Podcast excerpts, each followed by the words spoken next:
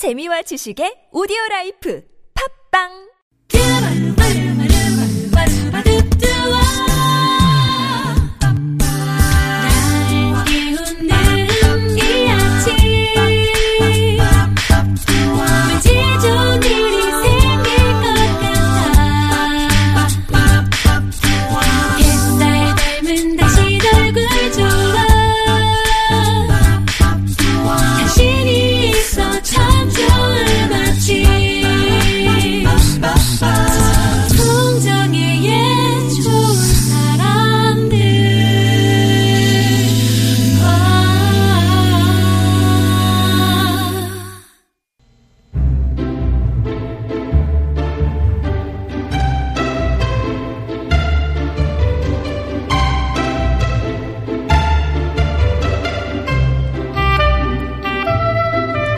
미국의 철학자 엘버트 허바드가 이런 말을 했습니다. 삶에서 아무런 문제도 가지고 있지 않은 사람은 이미 인생이란 경기에서 제외된 사람이다. 라고요. 삶은 곧 문제투성이지만 그래서 또 삶의 의지가 불타오르는 건 아닐까요? 이호선의 통하는 아침 숭실사이버대학교 기독교 상담복지학과 이호선 교수님 모셨습니다. 안녕하세요. 안녕하세요. 반갑습니다. Fire 이호선입니다. 저는 fighter라고 할 수 있는데요. Fire. 싸우진 않습니다. 네, 네, 네. 자, 이호선의 통하는 아침 여러분이 보내주신 고민 사연 함께 나누면서 최선의 해결책 찾아드리고 있는데요. 오늘도 많은 분들이 보내주셨는데 그 가운데 두 사연을 함께 합니다.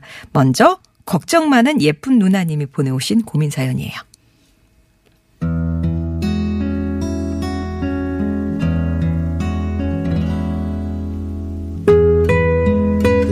안녕하세요. 얼마 전에 있었던 가족 모임에서 남동생 부부를 보고 걱정이 멈추질 않아서 사연 보내봅니다. 저희 집은 제가 어렸을 때부터 굉장히 가부장적이었어요. 유교 집안이라 항상 남자가 먼저였고 할아버지 할머니 살아계실 땐 남녀 친척들끼리 겸상도 하지 않을 정도였죠. 또 할아버지는 할머니나 자식들에게 굉장히 권위적이셨어요. 아버지가 그런 할아버지 모습을 많이 닮으셨거든요. 엄마가 아버지 말에 의견이라도 내려고 하면 호통이 먼저셨고, 그래도 저는 참을 수 있었어요. 저와 제 동생이 그런 모습을 배우지만 않으면 된다고 생각했죠. 그런데 지난 1월 1일, 가족 모임이 있었습니다. 분위기 좋게 만두를 빚고 다 같이 떡국을 먹고 있을 때였는데요. 갑자기 동생이 벌컥 화를 내듯 큰 소리를 내더라고요. 부모님과 제가 있는 자리에서요, 자기 아내에게 한 소리였습니다. 아이들은 좀 풀어놔야 다치기도 하고 그러면서 크는 거지. 맨날 작은 거 하나에도 예민하게 구니까 애들도 하나같이 지 엄마 닮아서 소심한 거 아니야? 아이 키우는 문제로 의견 차이가 있었던 모양인데 제 동생이 한 말이 맞나? 네, 제 귀를 의심했습니다. 대사만 들었을 땐 제가 어렸을 때 아버지가 엄마에게 하던 말이랑 너무 똑같은 거예요. 권위적으로 말하는 것부터 아내를 무시하는 것까지. 저희 오케가 조카인데 정말 잘하거든요. 아이 키우는 모습을 보면 오히려 언니 같을 때가 많고 특히 유아교육과를 나와서 애들 교육에 있어서는 정말 야무진 사람이에요. 물론 올케 육아 방식이 정답은 아니겠죠. 그렇지만 나름 전문가이기도 하고 어디 가서 제 자식 감싼다고 몰상식하게 구는 사람도 아닌데 뭐 저렇게까지 얘기해야 하나 싶기도 하고요. 또 부모님 앞에서도 저러는데 자기 집에 가선 또 얼마나 심할까 싶더라고요. 혹시라도 그걸 보고 자란 조카가 나중에 엄마 말은 무시해도 된다고 생각하면 어떡하지? 걱정도 되고요. 동생 부부의 일이라 함부로 끼어들면 안 될 것 같다가도 제가 누나니까 손이 동서로서 또 고모로서 걱정이 돼서 어떻게 해야 하나? 어떻게 하면 좋을지 고민입니다. 라고. 첫 번째 사연은 아, 가족 모임에서 남동생에게, 내 동생에게 저런 면이 있었어? 아버지를 빼다 밝은 저런 면이 있었어 하고 놀라신 누나의 사연이었어요. 걱정 많은 예쁜 누나님. 이 집에 문패가 있다면 아마 대발이네 이렇게 써 있지 않을까. 대박이네. 네, 좀 오래됐나요? 뭐 이런 네. 생각을 해보는데 어, 최근에도 이런 집이 있나 싶을 정도의 생각을 하시는 분들이 계시겠지만 아직도 꽤 있습니다. 음. 특별히 이제 뭐 서울 도심이나 아니면 뭐 수도권보다는 조금 더 우리가 예와 격또 품과 격에 대해서 굉장히 신경을 쓰는 지역에서는 사실 이 가부장적이라고 하는 말이 늘 나쁜 것만은 아니거든요. 아직도 그 위와 아래의 서열을 분명하게 하면서 가족 간에 이런 엄격한 규율을 가지는 곳이고 있는데 규율이 엄격하고 또 그 세대 간의 이런 어 순서를 갖는 것과 어 배우자를 무시하는 건 좀 다른 차원이라고 할수 네. 있겠죠. 근데 지금 보니까 보다 못한 누나가 음. 이놈의 시기가 왜 이런가 이런 생각에 왜 우리 가끔 남동생들에게 어. 네, 그런 표현 네. 하잖아요. 그죠, 그죠, 그죠. 네. 네. 그래서 아마 그 답답한 심정에 이렇게 그 사연을 주신 것 같은데 참 따뜻한 것 같아요. 저는 음. 우리 이 프로그램이 송정의 좋은 사람들이잖아요. TBS에서 하는 뭐 꼭 청취율 조사 기관이라서라기보다. 근데 네. 아유, 이게 그냥. 제가 여러 프로그램을 많이 합니다만 참 온도가 있는 프로그램이 아닌가 음. 싶은 게 이런 이야기들을 쭉 진행하면서 제가 느끼는 건 항상 이런 사연이 올 때마다 이 사연을 주신 분들의 이야기의 전체에는 속상함과 안타까움만 있는 게 아니라 항상 따뜻함이 있어요. 아. 안타까움이 있고 예, 예. 이런 게 다른 프로그램에서는 사실 찾아보기 좀 어려운 부분이거든요. 이런 부분이 굉장히 강점이 아닌가 네, 이런 네, 얘기 한번 네. 해가면서 그럼 이제 우리가 또 나름 또 솔루션이 가야 되겠죠. 음. 참 놀랍게 우리가 아버지는 생김새로 닮는 게 아니라 그의 그림자를 닮아간다. 이런 아, 얘기 하잖아요. 예. 그래서 그 아버지의 그림자는 어두운 면이기도 하면서 결국은 그 그림자가 나에게 와서 모양을 이루고 나의 실체를 이루게 되는 이런 부분을 우리가 세대 학습이다. 이렇게 아, 불러요. 예. 근데 이 세대 학습이라는 게 꼭 뭐 말로 하는 것, 음. 또 행동하는 것, 이런 언어적, 비언어적 요소 이렇게만 나누지만 이런 요소들이 오랜 세월의 켜를 거치면서 사실 무의식적 학습이 일어나거든요. 근데 이런 개인적인 무의식적인 부분이 점점 늘어나서 덩어리가 되면 이걸 우리가 이제 문화 학습이다. 아, 문화 세대 전달이다. 보통 이렇게 이야기를 하게 되는데 이런 과정에서 특별히 아들은 아버지에게 거대하게는 가부장제라고 하는 틀 안에서 서열을 배우고 거기서 권력 구조를 배우는 이런 방식의 문화 학습을 하지만 개인적으로는 동일시라는 과정을 거쳐요. 동일시. 어, 내가 어렸을 때는 아버지가 밉고 우리 아버지 왜 저래 마음에 안 들어 이러지만 결국은 내가 아버지와 같은 면을 갖게 되면서 얻게 되는 플러스 그 강점들이 또 있거든요. 그러면서 자연스럽게 아버지를 모델로 삼고 나도 모르게 아버지를 닮아가면서 오히려 심리적인 안정감을 느끼는 이게 뭐 좋은 면도 있고 안 좋은 면도 있는데요. 어쨌든 이렇게 거대하게는 문화학습이 일어나고 개인적으로는 동일시라는 과정이 일어나는데 아마 동생도 본인 스스로가 이런 단어, 이런 문장, 이런 눈빛, 이런 손짓 한다는 걸 잘 몰랐을 수도 있을 겁니다. 아. 오랫동안 배워오면서 나도 모르게 무의식적으로. 마치 네. 물감이 우리에게 스며서 하나의 나에게 문신이 돼버리듯 아. 그렇게 나에게 이런 행동이 일어나고 이런 무- 모습이 있는지 본인이 녹화를 해서 녹음을 해서 보고 듣지 않는 한은 모르는 경우가 많아요. 음. 보면 깜짝 놀래고 듣고서는 어 내가 왜 이러지 이런 경우가 되게 많거든요. 아마 동생도 이런 것 같은데 이제 어떻게 보면 어, 이런 부분들이 굉장히 좀 안타까운 모습이기도 한데 어, 실제 본인이 가장으로 있는 집에 가서는 다를 수 있다는 거. 요거 하나 먼저 아, 말씀드리고 싶어요. 꼭 집에 가서 이런 모습을 또 보여주는 건 아닐 수도 있다. 본가에 가서는 내가 말이야 이런 뭐 아버지 잘 살고 있어요. 그렇지 내가 이렇게 힘이 있는 가장이야 뭐 이런 걸 보여주는 마치 네. 이대근 씨가 딱 나와가지고 으아 이런 느낌이 약간 있어요 뭐 네. 의리 뭐 이런 것처럼 근데 실제 어 막상 본가에 가서는 들어가면서 청소기를 밀고 들어갈 수도 있습니다 음, 네. 그래서 그거는 각각 집집마다 사정에 따라 좀 다를 수 있다는 거 음. 그런데 이제 그 과정에서 그럼 우리 누나께서 뭘 할 수 있겠는가? 두 가지를 좀 먼저 말씀드리고 싶은데요. 첫 번째 어느 수준에서 접근하고 어느 시점에 이런 것들에 대해서 우리가 얘기를 해줄 것인가? 이건 아주 간단합니다. 동서가 요청하면. 아. 우리가 좀 보고 답답하고 안쓰럽고 안타까울 경우가 있지만 동서는 이걸 어떻게 받아들이고 올케가. 그렇죠. 올케가 아. 어떻게 올케죠. 어, 올케죠, 올케입니다. 올케. 네. 올케는 어떻게 생각하고 어떻게 받아들이는지 그게 굉장히 아, 중요합니다. 예. 이게 매우 폭력적이고 이 가족에 굉장히 심각한 타격을 입히면서 각 개인에게 인격적 모독이 극에 달했다. 이렇게 판단을 할 수도 있는데 이건 또 사람마다 받아들이거나 판단하는 수준이 굉장히 달라요. 음. 그래서 일단 올케가 어떻게 생각하는지 그거 한번 좀 봐야 될 것 같고요. 또 한 가지는 이제 가끔 우리가 직접적인 개입을 하는 방식보다는 간접적인 방식도 괜찮아요.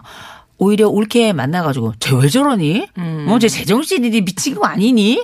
야, 너 가만히 있는 올케 진짜 너 괜찮아? 나 같으면 그냥 가가지고 어떻게 확 할 것 같은데 괜찮아? 네. 이렇게 한번 오히려 왜 오히려 더 역정을 내주거나 아. 오히려 간접적으로 이렇게 신경질적인 반응이나 비판적 반응을 내주면 이럴 때 올케가 어떻게 반응하는지를 봐야 그게 진심인 거예요. 어. 그래서 이제 올케 같은 경우는 어떻게 아유 형님 아유 또 저 여기 와서는 일이죠. 집에 가서는 꼼짝도 못해요. 이럴 수도 있고요. 아, 예. 또 경우에 따라 가지고는 저 인간하고 살아야 될까요? 이럴 수도 예. 있거든요. 그래서 어, 우리가 일단은 동서의 반응을 그 올케의 반응을 보는 것 하나, 또 음, 하나는 오히려 간접적으로 한 번씩 성을 내주는 것 음, 이런 것들이 집안에서 일종의 윤활 작용이자 동시에 중재 작용을 간접적으로 하는 방법이기도 하기 때문에 우리가 집안의 문화가 한 번에 바뀌는 건 아니지만 세대가 많이 달라지고 있어요. 음, 그래서 지금 올케가 그 시댁에 와서는 본가에 와서는 조용할 수 있겠지만 막상 갔을 때는 상황은 역전이 될 가능성도 꽤 있고 음, 또 특별히 이제 유아 교육을 한다는 것은 단순히 아이에 대한 교육의 수준만 높은 것이 아니라 음. 전체적으로 가족을 다루는 힘 또 상담에 대한 공부들도 상당히 하거든요. 어쩌면 올케가 이 내 남동생을 다루는 방식은 다소 보 다 내가 생각하는 것보다 아. 장기적인 방식을 통해 아. 가지고 어 장기 프로젝트를 하고 있을 수도 있다. 예. 이런 부분을 한번 좀 생각해 보시면 좋을 것 같습니다. 네, 그러니까 막 무조건 직접보다는 올케가 형님 저 힘들어요, 음. 좀 도와주세요 이렇게 요청을 해 오거나 아니면 간접적으로 성을 한번 내서 그 올케의 좀 반응을 살피신 다음에 네네. 행동에 나서셔도 괜찮다는 말씀이시고 음. 꼭 지금 동생분이 집에 와서 보여주는 모습과 자기 집에 갔을 때 모습이 일치할 거라고 생각 안 하셔도 된다는 거. 음. 또 오히려 지금 걱정을 하고 계시지만 누나가 오히려 본인의 그 이제 살고 있는 그 분가된 가족에 가서 네. 어머니처럼 반응할 수도 있어요. 어머니. 예. 그러니까 지금 아버지가 이렇게 굉장히 좀 가부장적이고 아. 어머니가 굉장히 그걸 아마 받아들이는 수용적인 네네. 그런 가정인 것 같은데 오히려 지금 사연을 주신 우리 걱정 많은 예쁜 누나가 음. 어머니처럼 그 세대 학습을 통한 반응을 하고 있을 수도 있다는 거죠. 아. 예. 내가 볼 땐 남동생 집이 문제일 수도 있지만 혹은 경우에 따라선 내가 내 집에 가가지고 오히려 말 못하거나 네. 혹은 뭐 흔히 말하는 부부간의 권리나 이런 것들에 대해서 숨죽이고 있는 아. 그런 부분도 있을 수 있다는 내 거. 모습도 한번. 네, 이것도 음. 한번 성찰해 볼수 있는 기회가 되면 좋을 것 같아요. 저는 이 부분이 좀 보던데 혹시 이제 그 조카가 네. 나중에 이걸 보고 자라서 아빠가 내 엄마한테 이렇게 소리치고 호통치고 해서 음. 엄마 말은 무시하게 되는 게 아닐까. 이것도 그냥 기울까요? 아니요, 기우는 아니에요. 그러나 어. 중간에서 해석자가 한 명 있어야 되는 거죠. 아버지가 이렇게 이야기하는데 이건 이런 차원에서 이야기를 한 건데 아버지께 이런 부분은 조정을 해달라고 말씀을 드릴 거다. 네. 이런 얘기를 중간에서 엄마가 하는 게 좋겠죠, 애기 엄마가. 어, 어. 그리고 실질적으로 지금 우리가 그이 올케도 아 남편에게 한 번쯤은 이야기를 해야 돼요. 내가 이 시가에 와서 그런 이야기를 직접적으로 나에게 한다는 건 굉장히 내가 불편하고 속상하고 당신이 그렇게 이야기하고 그렇게 말하는 게 의도적인지 아닌지 잘 모르겠는데 나는 굉장히 상처받았다.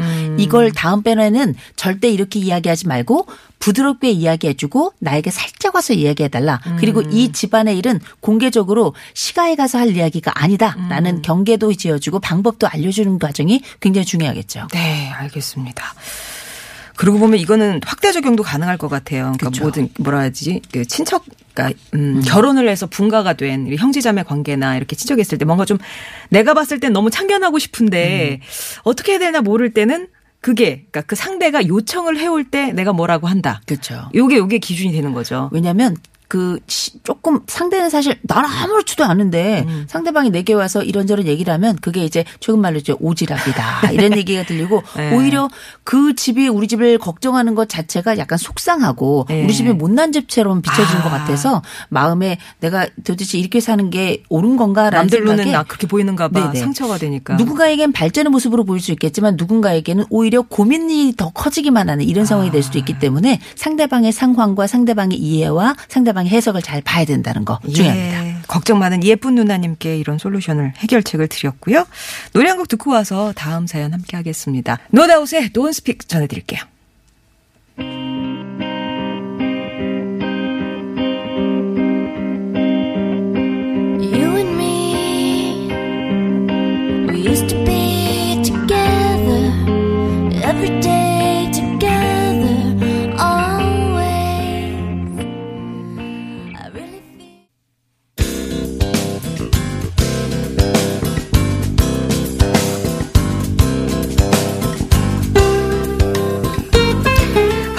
혼자 해결하지 못하는 크고 작은 고민들 머리 맞대고 함께 고민해 보고 있습니다. 2호선의 통하는 아침. 두 번째 사연 가기 전에 아까 전에 그 첫 번째 사연 들으시고요.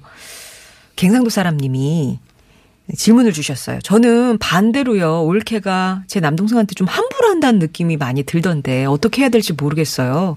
나이 차이는 두 살이 나는데 막 이름도 부르고 신우이 앞에서 투정도 부리더라고요. 그냥 못 들은 척은 했는데 막 걸리시는가 봐요. 음, 못 들은 척 하셨구나. 잘하셨어요. 네. 일단은 그 신우이 앞에서 남편 막 이름도 막 부르고 신우이 앞에서 투정도 부리고 이런 거 보니까 신우이 사연을 주신 우리 갱상도 사람이 좋은 분이신 것 같아요. 마음 놓고 이분 앞에서는 그래도 남편 욕할 수도 있고 음. 그래서 굉장히 좋은 환경 안아주는 환경을 만들어 주시는 것 같긴 한데 그 듣는 분들이 쉽진 않으실 것 같아요. 근데 제가 볼 때는 그 부부 사이에 큰 문제가 없- 없으면 네. 큰 문제가 없으면 그렇다고 막 이름을 부르지 욕을 하는 것 같진 않아요. 그래서 그 정도면은 예를 들어서 큰 부- 문제가 없다고 판단을 하신다면 네. 약간 불편하시긴 하시겠지만 일단은 못 들은 척 하시고요. 음, 동생이 찾아와서 나 누나 이렇게 못 살겠다 그러면 그때 이제 직접적으로 아. 한번 어, 중재 역할을 해보시는 게 어떨까 싶습니다. 네, 네. 자, 그럼 이제 이어서 두 번째 사연 함께 하겠습니다. 행복은 먹는 순이 아니잖아요. 님이 보내주신 고민이에요.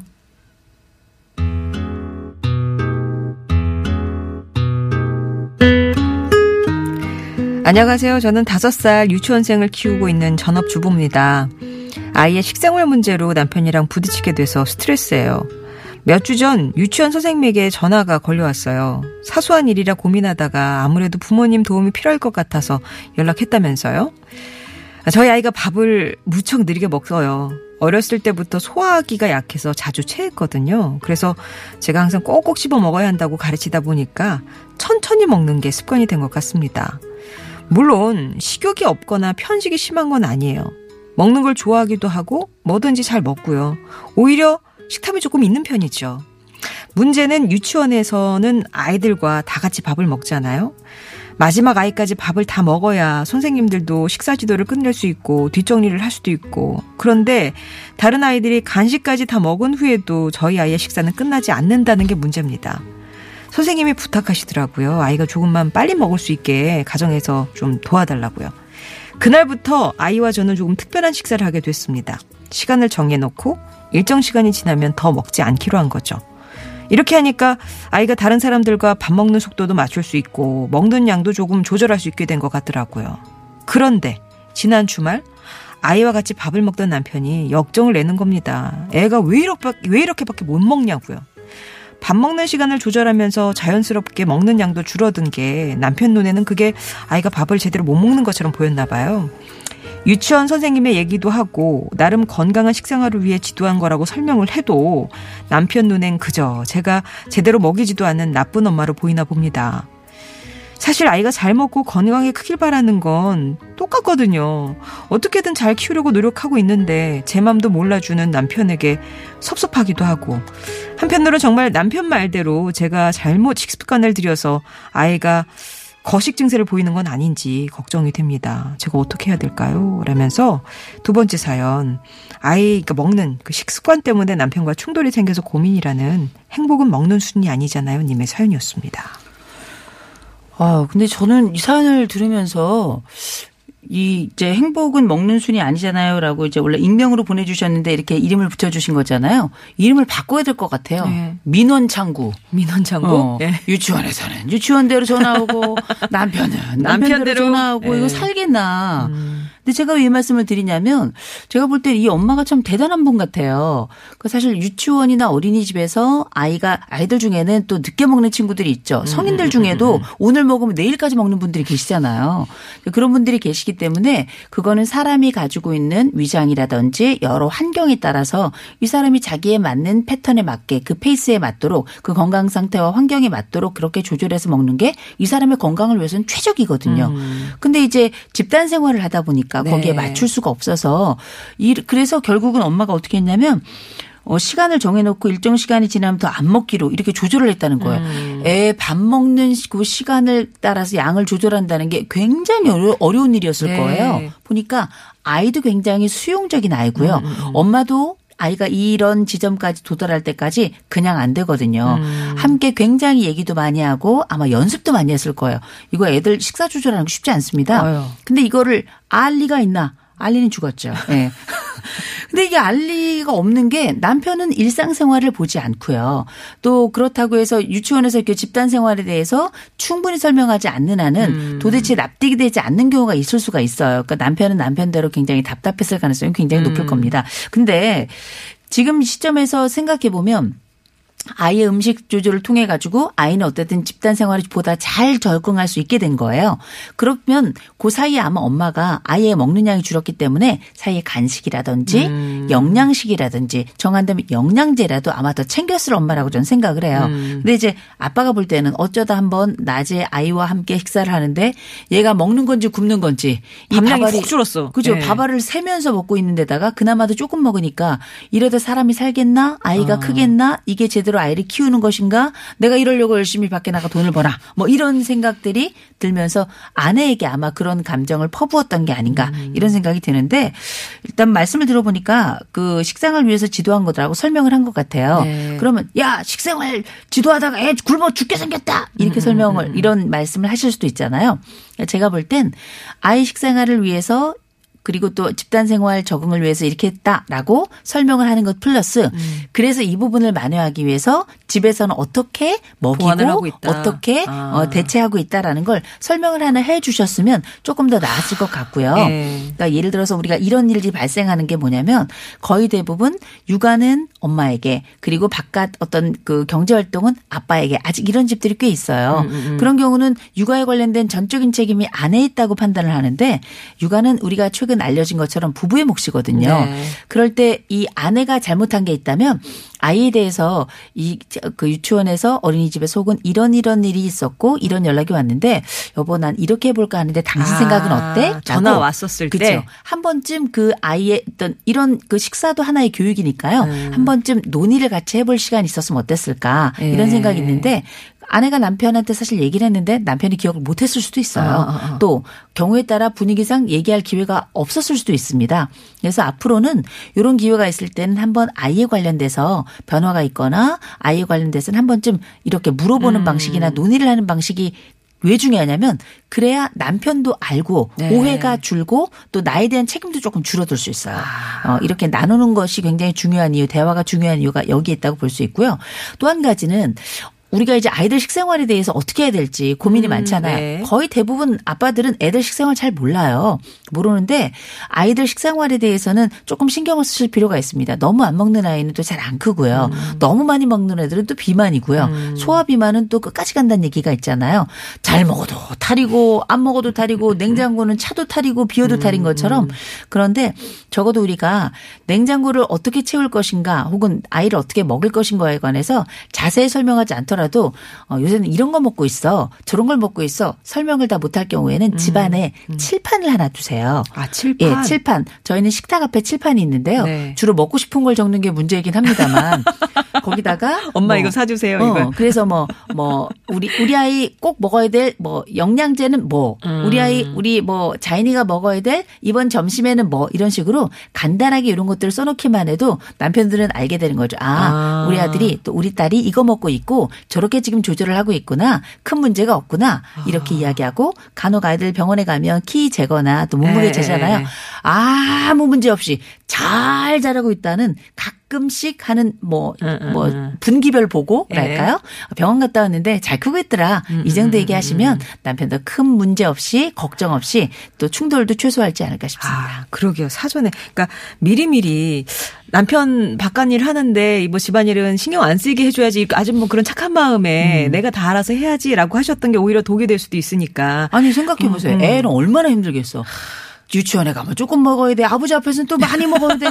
애도 얘 그냥 다섯 살이에요. 뛰는 거예요. 그래서 예. 그럴 때는 엄마가 아이가 그 누구의 말에 흔들리는 게 아니라 기준을 정하시는 게 굉장히 네. 중요할 거예요. 예, 그리고 이렇게 깜참그 뭐. 뭐라 간간히 음. 메모 같은 걸로 이렇게 해주셔서 눈에 좀 띄게 하시면 남- 굳이 말씀 안 하시더라도 남편분이 이제 알고 있게끔 그렇죠, 그렇죠. 그렇게 해주시는 것도 하나의 방법이 되겠네요. 행복은 먹는 수준이 아니잖아요, 님께 이런 해결책을 드립니다. 여러분도 고민 있으시면 저희한테 보내주세요. TBS 앱이나 50원의 유료 문자 메시지 우물정 0951번 무료 모바일 메신저 카카오톡이 늘 열려 있습니다. 지금까지 이호선 교수님이었습니다. 고맙습니다. 좋은 하루 되세요.